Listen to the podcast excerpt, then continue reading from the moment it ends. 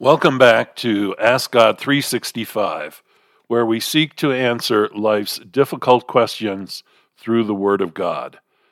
Today we will continue our paraphrase of Romans, and today's topic will be Romans chapter 2, the clearest gospel of all.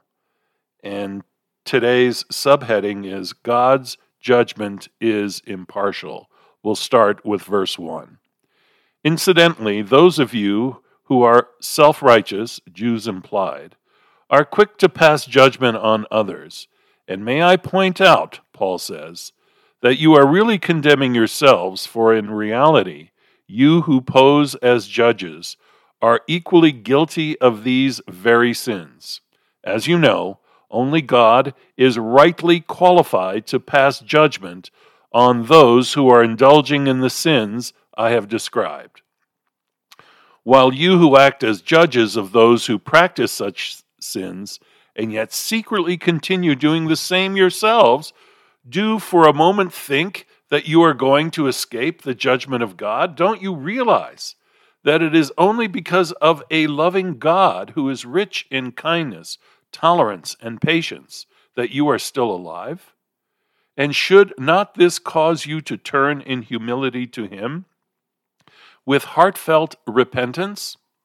Instead, your stubborn refusal to admit that you yourselves are sinners and therefore in need of God's saving grace will one day be your downfall when you face the reality of your own condemnation in the day of judgment.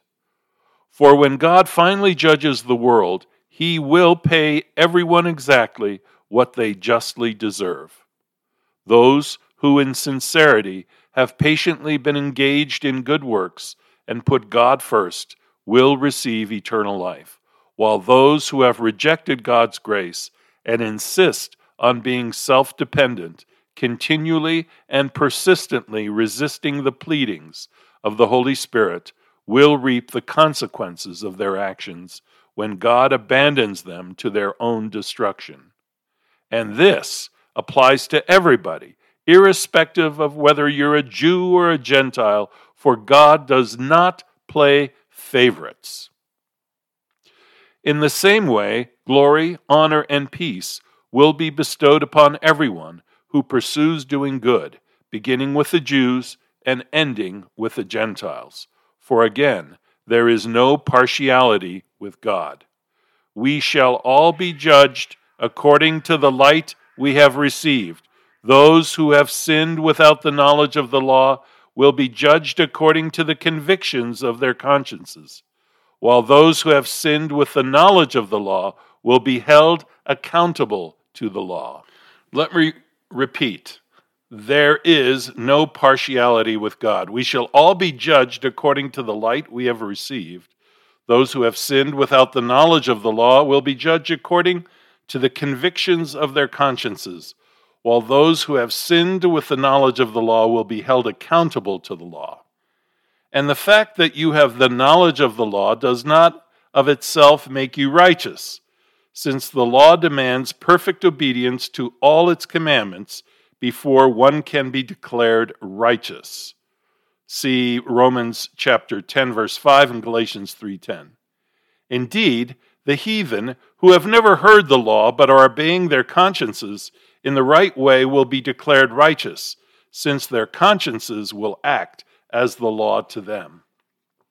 They show by their deeds that they are obeying the law written in their hearts, and their consciences will either vindicate or condemn them, depending on how they respond to their innermost convictions. Because every secret thought, motive, and conviction will be brought to the open on Judgment Day, when God will judge the world through Jesus Christ, according to the gospel that I, the Apostle Paul, preach. The next section, starting with verse 17, is entitled Hypocrisy of Judaism. Now, you who call yourselves Jews and rely on your knowledge of the law and boast you are the only ones who know God, claiming to understand his will and capable of determining what is right and what is wrong from your knowledge of the law, you think you only are qualified to guide the blind, the only true light to those who are groping in darkness, a genuine tutor of the foolish and a teacher of the youth, seeing you only have the correct knowledge of truth as spelled out in the book of the law. You who claim all these privileges and boast to be the only ones who can explain the truth, do you not teach yourselves too? You who preach that men should not steal, are you not guilty of stealing yourselves? You who warn men to cease committing adultery, are you not practicing it yourselves? You who outwardly abhor idolatry, are you not fleecing their temples? You who are constantly boasting about the law, but in reality, are you not dishonoring God by breaking it? For as the Bible clearly indicates, the name of God is being slandered among the heathen because of your hypocrisy. Now, you may claim to be God's people because you have been circumcised or baptized.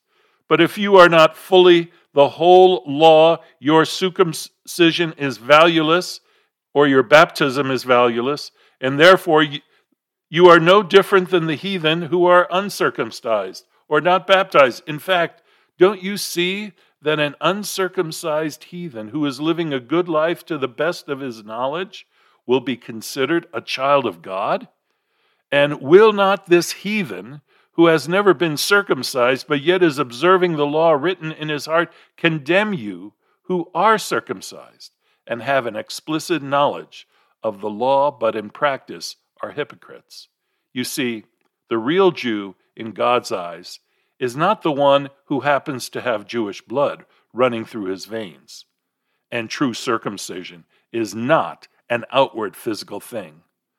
But the true Jew in God's eyes is the person who from the heart truly appreciates God and his Son, Jesus Christ, and genuine circumcision is a spiritual matter, the removal of unbelief, and not just an outward act. Such a person is full of praise and adoration for what God has done and has no confidence in himself. This concludes the paraphrase of Romans chapter 2, the clearest gospel in the Word of God. Thank you for being part of Ask God 365, where we seek to answer life's difficult question. And today's question was, what is the clearest gospel? And as we've seen, we've discovered it in the book of Romans. Thank you for being a participant today. Coming up soon is Romans chapter 3, answering the question, what is the clearest gospel?